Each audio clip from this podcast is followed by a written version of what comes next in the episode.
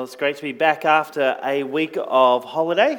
I uh, had a week of holiday a week ago. Um, a quick stop in to see my parents. We haven't seen for a little bit of time. They live up in the country, uh, so and get to see them before heading into the second half of the year. Second half of the year already. It feels like we're just uh, welcoming the year. Uh, second half of the year. I want to say thanks to Gary uh, Lockyer who stepped in last week. I don't know if Gary's here. I haven't seen him at the moment, whether he's here today or if he's online. G'day, Gary. Um, and uh, he stepped in for us last week. He's a great preacher. We're blessed to have his ministry here at KSBC. It's not bad for someone that uh, we were scraping the bottom of the barrel, as he uh, said last week. Um, it was good to, uh, to get him in. But in all seriousness, uh, uh, thanks for helping us, Gary, to consider who Jesus really is, who, who this man is. Thanks for your ministry to us.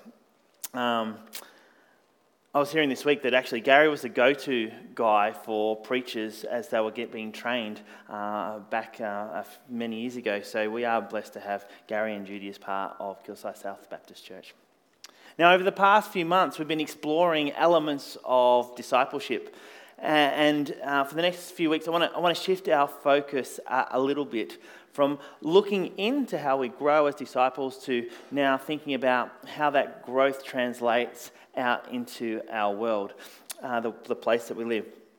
A few weeks ago, we had Chris Griffian, you might remember. He was from Operation Mobilisation, OM, and he challenged us to think about what it means to take action as a disciple. And he looked at the scripture that we call the, the Great Commission.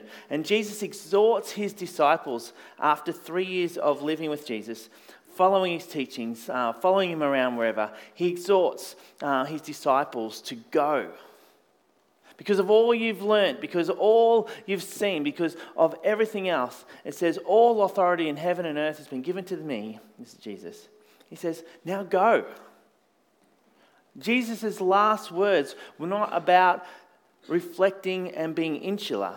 Jesus left them, and it wasn't to be the end of the story. Jesus said, Go. So, over the coming weeks, I'll be speaking in the morning around this theme. What does it look like for us to go? And in the evenings, we'll be following the same topic. Um, but next week and the week after, we've got uh, Charlotte Moran and Iona. They're going to be speaking uh, around this and giving their insights into uh, what, what does it look like to go as well. So let's pray and we'll get stuck in this morning's sermon. Now, Lord God, we, we pray that as we've heard the word, that will help us to uh, be people who are willing to step out of our maybe our comfort zones, uh, step out of our busyness, step out of our um, bubble, and see a world that is in need, a world that is in need of us to go. As Jesus' people, may we be people who are willing to go. Thank you, Lord. Amen. It wasn't too long ago that the What Would Jesus Do slogan was a big thing. Do you remember the, the What Would Jesus Do sort of, sort of movement type thing? Uh, which was really cool. And the popularity of wearing a, a What Would Jesus Do wristband, uh, it, it didn't go, I don't know if anyone still wears the What Would Jesus Do wristbands, but it was a big thing for a while. Did anyone ever wear a What Would Jesus Do wristband? Yep. Does anyone still wear one? No, it's sort of the wristband sort of died out. But the concept's good. The concept's good. Uh, what would Jesus do? But do you know the origin of the term "What would Jesus do"? Who sort of coined it? I mean, it's probably someone back in Jesus' day went, "I wonder what Jesus would do." That might be the origin. But, but uh, it came from uh, in 1886. For his Sunday night services, Pastor Charles Monroe Sheldon thought he would write a story which would continue one chapter each week about various people who applied this concept of what would Jesus do. And when he finished the story, it was, it was published as a book, and you can still buy this book. It's called In His Steps. And it's a, uh, its major premise is based around the character Reverend Henry Maxwell, the pastor of the First, First Church of Raymond. And the novel begins on a Friday morning when a man who's out of work, who's later identified as Jack Manning, appears at the front door of Reverend Henry Maxwell while he's preparing his uh, Sunday sermon, this Sunday coming sermon. So Maxwell listens to this man's helpless plea briefly before sort of brushing him away and closing the door. That same man appears in the church at the end of that, at the next on that Sunday, and he walks up to the front after the Sunday sermon, and he says, he faces the people and no one stops him. He quietly but frankly confronts the congregation. I'm not complaining, I'm just stating facts. and he talks about their compassion, their apathy, their, uh, for those who are like him, jobless and struggling. Upon finishing his address to the congregation, he collapses. He dies a few days later. The next Sunday, Henry Maxwell, deeply moved by what's just happened, presents a challenge to his congregation. Do not do anything this week without first asking the question what would Jesus do? The rest of the novel looks at episodes that focus on individual characters and their lives and how they're transformed by this challenge set by the pastor. We, uh, when we were in England, we met a guy named Derry. I might have told you this story before. And he ran a church in, in America, in Colorado. And his church was, it was a, a lovely little church. It was, doing, it was doing okay. It did the things it needed to do. But one day, a, a, a prostitute walked into the church and sat down in one of the old lady's chairs. And the old lady comes up to Derry and, and says, Derry, she's in my chair. What do I do? Derry going, mm, said, What would Jesus do? Same concept. And this lady then took that and sat next to this, this other lady that had come into the church. Sat next to her, welcomed her, and after the church led her to Christ that church grew and grew and grew because of this terminology. The terminology is good. What would Jesus do? The wristbands, I think you can still get them on Amazon. So go out. No, no, no, you don't have to go and get them. That's all right. some, some poor kid that bought 500 of the things back then has now got them sitting there going, someone buy them. Um, but the, the, the, Jesus, what would Jesus do is a timeless discipleship mantra, isn't it? In 1 Peter 2.21, Peter seeks to answer the question of what it means to be a, a Jesus person, a Jesus follower. And it says this. It says, to this you were called, each one of you, because Christ suffered for you, leaving you an example that you should follow in his steps. In his steps. See, Christ's example is there for us. His legacy that he has left on earth is to take heed of his example and follow in his steps. To follow someone in their steps, it means you, you have to know what you are following. You have to know what they are like. Can you imagine a son who says, When I grow up, I want to be just like my dad? I'm going to follow in my dad's footsteps, but never, ever follows him around and sees what he does, never goes to the workplace, never asks the questions. A son can't follow much if he hasn't got the idea of what his dad does. And likewise, as disciples, we are urged to follow in the example of Jesus. Walk in his footsteps. But if you don't know what those footsteps are, it's difficult to walk in them. That's why we've got to keep on being disciples. That's why we've got to keep on being here and encouraged and lifted up in the word. That's why we've got to keep on meeting throughout the week and not stop doing that. That's why we've got to pray for one another and care for one another because we need to know what the footsteps of Jesus look like. That we might be disciples in the word, in the word, who explore the word, who follow the word. But what does that look like? When we move out of here. So this morning we're going to translate this idea of what would Jesus do and bring it into our everyday life, looking at an example that Jesus gave us in the story of the Good Samaritan. Through it, my hope is that we're encouraged to therefore go. It might not go far, we might just be go out to our community. It might just be stopping to see the next person in need. But the call is to therefore go. The background to the story of the Good Samaritan starts at verse 25 of Luke 10. And there are some. Uh, uh, uh, Jesus talking to this lawman. One of them, one of the lawmen, he asks this question: "What must I do to inherit eternal life?" As if it's a, a doing type of thing. And Jesus, as he often did, answers with a question that, that played on the intellect of this man of the law. Well, what's written in the law? You know it. What's written in it? How do you read it? I love that question. How do you read it? What take do you have on your own question?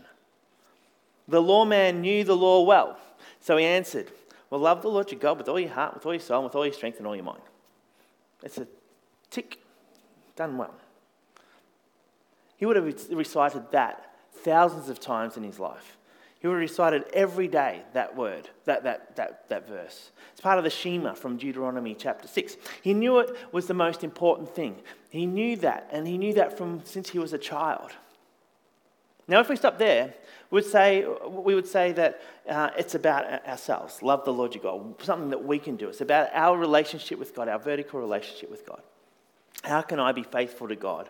How can God be central in my life? That's what discipleship is following Jesus, drawing closer to God. But that's not all the law man tells us. The law also says that you must love your neighbor as yourself. And that comes out of Leviticus 19, verse 18. So, together with the Shema, it produces this, um, this, these great verses, the Great Commission. Love your neighbor as yourself is it's almost the, the opposite to love God. It's the we build in to send out. Seeking an inward relationship, a vertical relationship that we can share horizontally with the people around us. Last year, the deacons and the leadership of the church were looking at uh, a mission statement. We still haven't got it in its final form. But its most basic, we came up with a similar sort of thing to build up the body of Christ, to send out the body of Christ. That's where we got to. It took us a long time to get to that, and it was a good process. But that's where we've got to. And we want to, we want to keep that, that moving on so that we can actually bring some words around that. But that's in its basic form, is what we want to see the church being being built up that we may be sent out. That's what this is talking about looking in and looking out. And Jesus affirms this. He even tells the lawman that he's answered correctly. But he issues him a challenge as well because he, he knows that the man knows it, but is he living it? So he says this Do this, do what you've just said, and you'll live. Do this and you'll live. It seems like Jesus has given the imperative. Knowing the answer isn't going to be enough. Knowing the answer is not going to get you anywhere. Doing what it says is where you're going to arrive to eternity. So, not fully satisfied with that, the, the, the lawman asks, he wants to just, justify himself, so he asks another question. So, who's my neighbor then? I've got to love my neighbor. Who is my neighbor? Now, there's some necessary cultural background we need to answer for this, uh, or we need to know for this, the answer to this question. In an ancient book of wisdom, the, the Sirach, in, in chapter 12, um, verses 1 to 4, it tells its readers to not help someone who is a sinner. So don't help anyone that's a, a sinner. So the law expert was really trying to work out for, with Jesus what's the distinction that he's making here? I can show that I love the Lord my God with all my heart, soul, and mind. That's a thing for me. But but if I'm to love my neighbor, I need to know who that person is. Because some neighbors are to be loved, and some people just are not neighbors. And so Jesus sort of considers that and responds to, through this story of the Good Samaritan. Now, Jesus chooses a Samaritan specifically because, in the eyes of this lawman, a Samaritan would have been one of those non neighbors. A Samaritan would have been in the, encapsulated in the space of the sinner.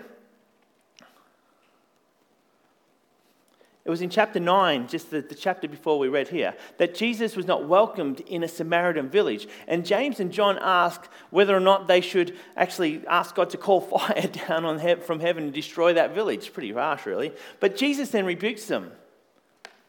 Gives us a bit of an indication of what they thought of the Samaritans, though, doesn't it? To the Jews, they were traitors a collective group of half breeds, as such, coming from the, the northern kingdom of Israel and intermarrying with pagan nations. They were unfaithful to Israel. So the, the Jews just didn't like them. And you can see Jesus picking the Samaritan as a good guy, not the priest or the Levite as a good guy, who, in the mind of the lawman, would have been the right thing.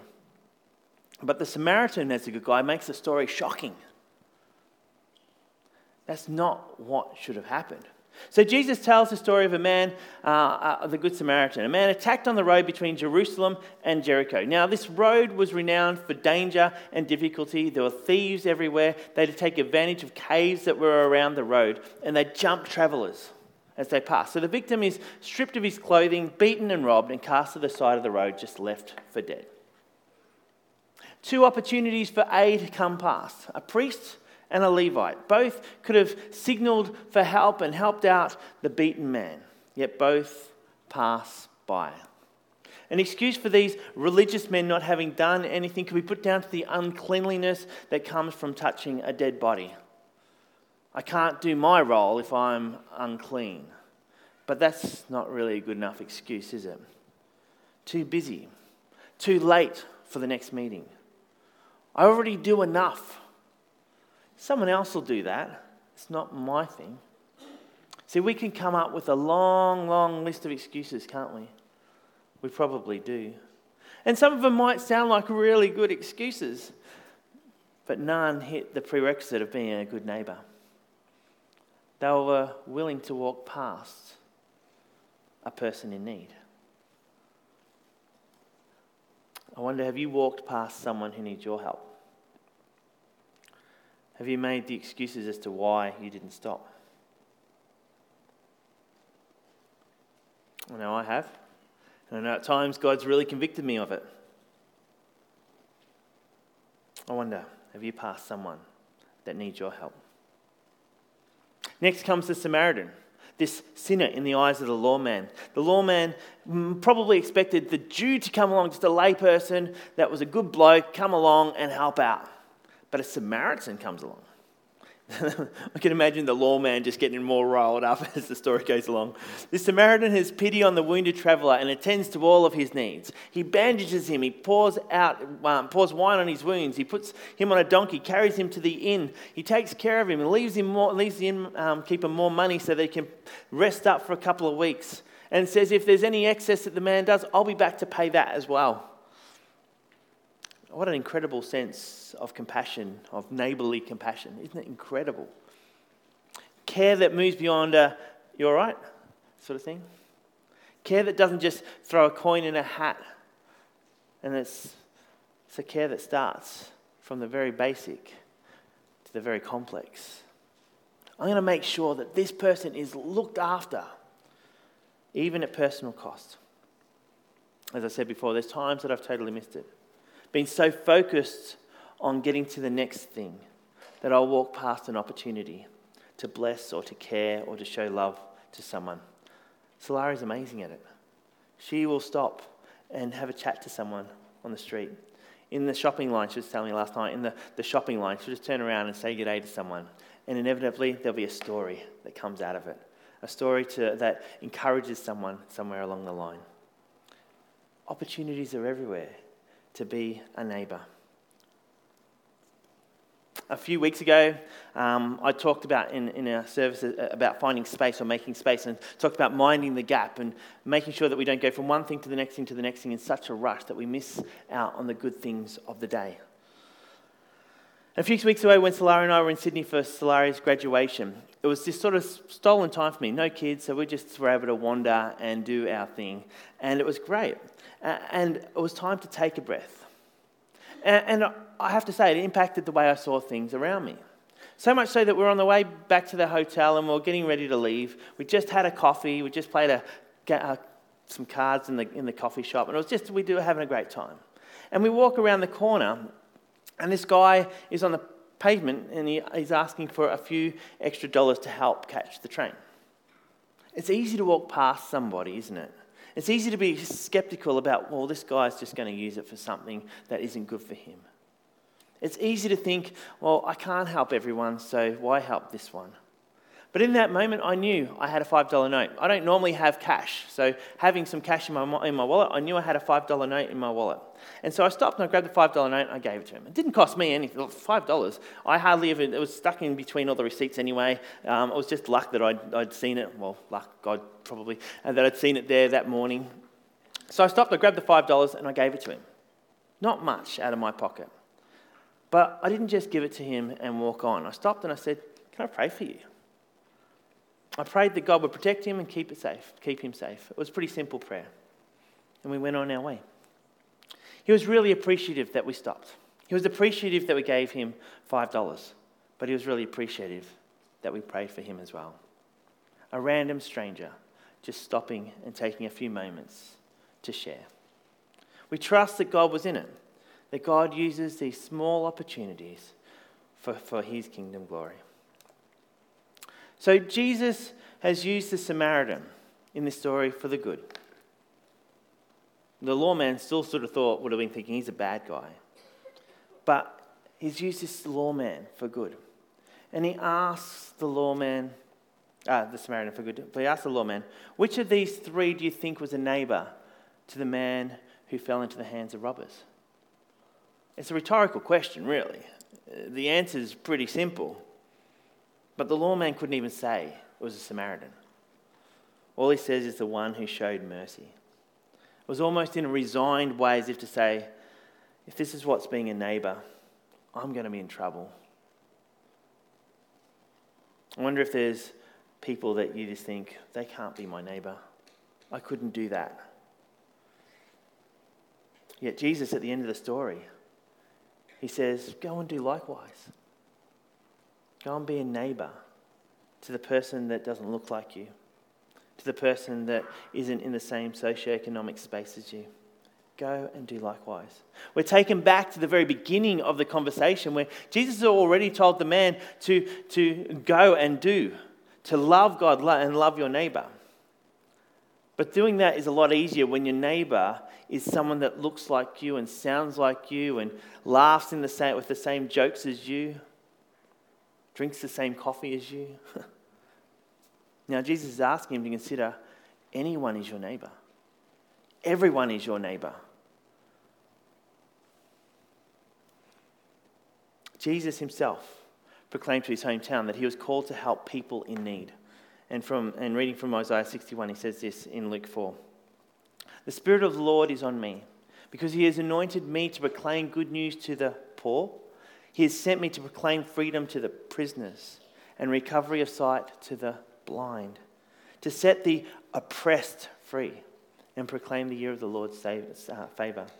This was like Jesus' mission on earth. And this is what we're called to also to be people who are ready to see everyone those who are struggling, those who are not in a good place, those who look different to me, to be what the Samaritan was. And you know, it may not be someone beaten on the side of the road and you nurse them back to health and you pay the local hotel hundreds and hundreds of dollars to keep them there. But the, the, the, call to bring good news to the poor, proclaim freedom for the prisoners and recovery of sight to the blind, to set captives free and proclaim the Lord's favour. It's what Jesus did here. And he calls us to do that. So in past generations, it was, it was a different world, wasn't it? We are able to win souls to the kingdom through telling people about the good news of Jesus. And in Australia, even back 30, 40 years, it wasn't foreign to grow up in the church to go to Sunday school.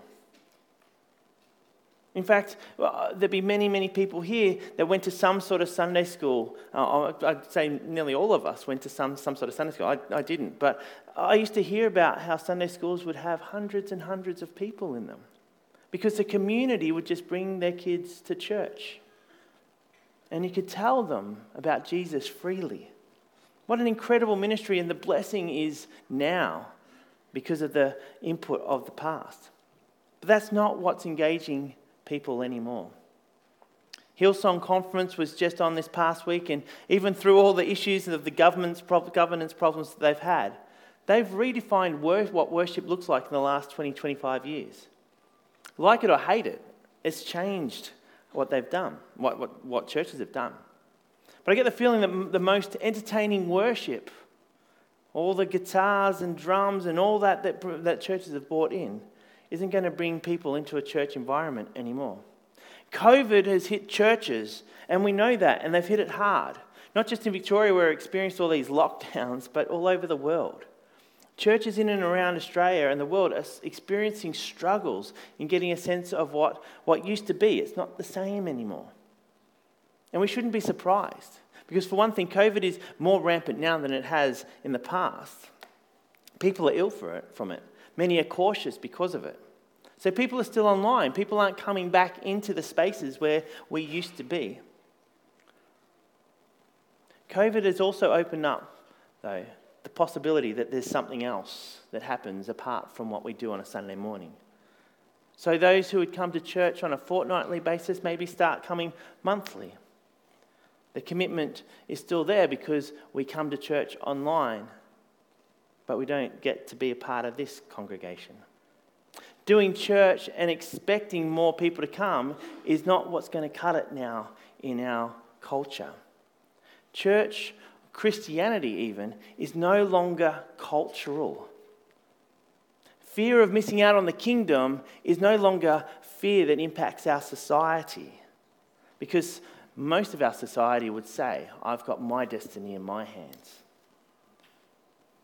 Those running great programs don't see the same impact on the outside of the church anymore. But in Jesus' mission statement, we don't hear about how he's asked us to create, create great programs to bring people into church. We don't hear Jesus saying this is how you should order your service and structure your service. We need church. It serves a purpose. We're talking about being built up. It's a purpose. But Jesus did say, show mercy to the beaten and the downtrodden. Jesus did say, proclaim good news to the poor. Jesus did say, to feed the hungry, to clothe the naked, to invite the stranger in, to care for the sick and the imprisoned. So, what would Jesus do? Jesus would start by helping people where they are hurt. Now, I realize this might be out of our comfort zone somewhat, might be out of your comfort zone. Some people naturally do this. It's not really in my comfort zone, but it's what Jesus did, and it's what Jesus calls us to do. And there are plenty of opportunities for you to heed that call. It might be as simple as taking someone that you know who is sick a meal. At KSBC here, we, we put together meal trains for people who are unwell. A meal train is uh, an online system that we can coordinate giving meals to those who are not well. But I want to encourage you not to wait for a meal train because there's plenty of people that we, we don't even find that might need meals as well. Excuse me. I want to encourage you to just make a meal. Maybe this week, if you're a, if you're a cook, if you're someone that likes to cook, make a meal, make a, a little bit extra for someone this week. Perhaps someone you haven't seen at church lately. Perhaps someone who is a neighbour that you know that's not been well. Perhaps someone who's got COVID that no one has uh, noticed. Maybe it's a workmate. Maybe it's a, a person that you see every now and again and you pass by and you think, I'd love to bless them in some way. Make space to be the hands and feet of Jesus. Remember when we cram so much in the day and we don't make the gap, we miss out on those opportunities to, to see where Jesus is calling us to be. So let's just take a meal to someone. Another thing is that you can sign up to be part of the local breakfast club at, at Gladesmore Primary School that started a, a, little while back. And I know um, Keith Richardson goes and Iona goes. And they get to make toast for kids who, don't, who come to school without having had breakfast. What a great opportunity to, to be a blessing to people that are needing help. During our last quarterly ministry conference, I shared that we had the opportunity to, to apply for a, a, grant from BaptCare to, to, to purchase a breakfast cart to help with this schools ministry in our area and open up other ministries as well. An update to that is we got the grant. We got the money to go and purchase a breakfast cart. How amazing is that? Wonderful stuff we're going, we'll share in, in future, um, coming soon, uh, how, how you can be a part of that process as well and what, what we're going to be doing a little bit further. But if you want to know a little bit more about it now, come and say to myself or to Rod, who's playing the viola. We'd love to talk to you about it. Tell you more about it. Go see one of the deacons. We'd love to talk to you about it. There's opportunities to be Jesus' hands and feet. Another way is seek to be part of a community food program. Now, we don't do that here. We don't have a program here. Part of the beauty of our, our setting is that we get to see the beautiful mountains when it's not so foggy. We get to see our surroundings, and it is beautiful. We've got space, we've got, but it's not conducive to someone coming off a train and coming in and finding a meal here. But there are plenty of churches, plenty of community meals happening all around our area. We have a friendship with Foothills Community Care that run out of Upwey Baptist Church. And if anyone wants to head there and be part of serving in that space um, to find a sense, for people that are really trying to find a sense of community, people that are struggling to get a meal, they serve uh, meals on a Monday afternoon, Monday evening, uh, anytime from 4 till sort of 6. They're out there serving meals. If you want to be involved, they would love to have faithful volunteers Come and see me after the service. There's other, other areas that you can serve as well. I know Mooroolbark do meals. There's different meals. You can see Rod and Kaz because they serve in, in a few things as well. So ask the questions. How can I be a part of it? There are avenues to be able to do this. But I reckon the best way, I reckon the best way that we can be like that Samaritan is just to be present to God. Present to God and present to the people that are around you. Each morning when you get out of bed, say a simple prayer. Say a prayer that just says, God, today, make me alert to those around me and to their needs. Amen. That's all it needs to be. But if you pray that prayer, be prepared to look and see what God's doing in your day as well. Don't just say the prayer and then keep your head down. That's not what it's about. Because God will open opportunities for you to be Christ in your community. Jesus calls us to lean into the care of others, to live on the sacrificial edge when it comes to care, to be alert to the needs of those around us. Not just to the obvious needs, like someone sitting in a ditch with uh, looking like they're about to die, but also to the secret needs, the hidden needs. Men's health is a big one at the moment. So hidden because our society tells us that men have to have this sense of manliness, yet so many struggle. New mothers struggling with lack of sleep, the demands of a new baby. Seeing the stress of a businessman whose business is struggling because of the financial situation that are going on at the moment. It might be a divorcee who hasn't been eating well for months. Jesus calls us to lean in to the care of others, that we might be alert and open to their needs. I get the feeling that when we get back to the basis of care, of, of love and care and acceptance of all, those who are comfortable at KSBC and those who may never ever step foot into the church we're going to start seeing a deepening of relationship. We're going to start seeing opportunity not just to feed someone, but to share our faith story with them, to share what we believe about Jesus with them. Not because of fear, not because we've got a fancy slogan, not because we want to tell them that if they don't, then, well, their, their eternity is in, in trouble, but because they've seen the hands and the feet of Jesus.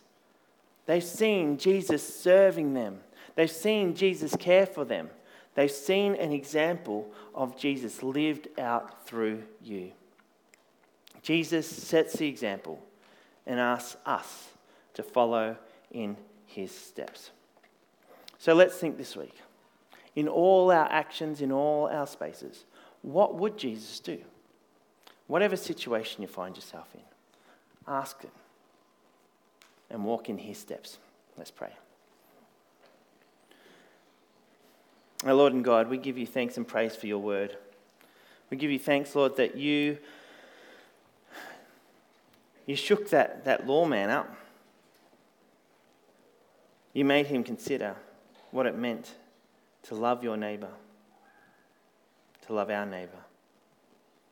That our neighbour may not be the ones that look like us and God, may you shake us up. That we may be disciples who are seeking to serve you. That we are called to care for the needs of others. That we may be attentive to your spirit this week as we ask in every situation we find ourselves in what would Jesus do? How would Jesus deal with this? Would Jesus walk past this situation? Would Jesus look the other way? Lord, help us to consider you in this. We thank you, Lord. Amen.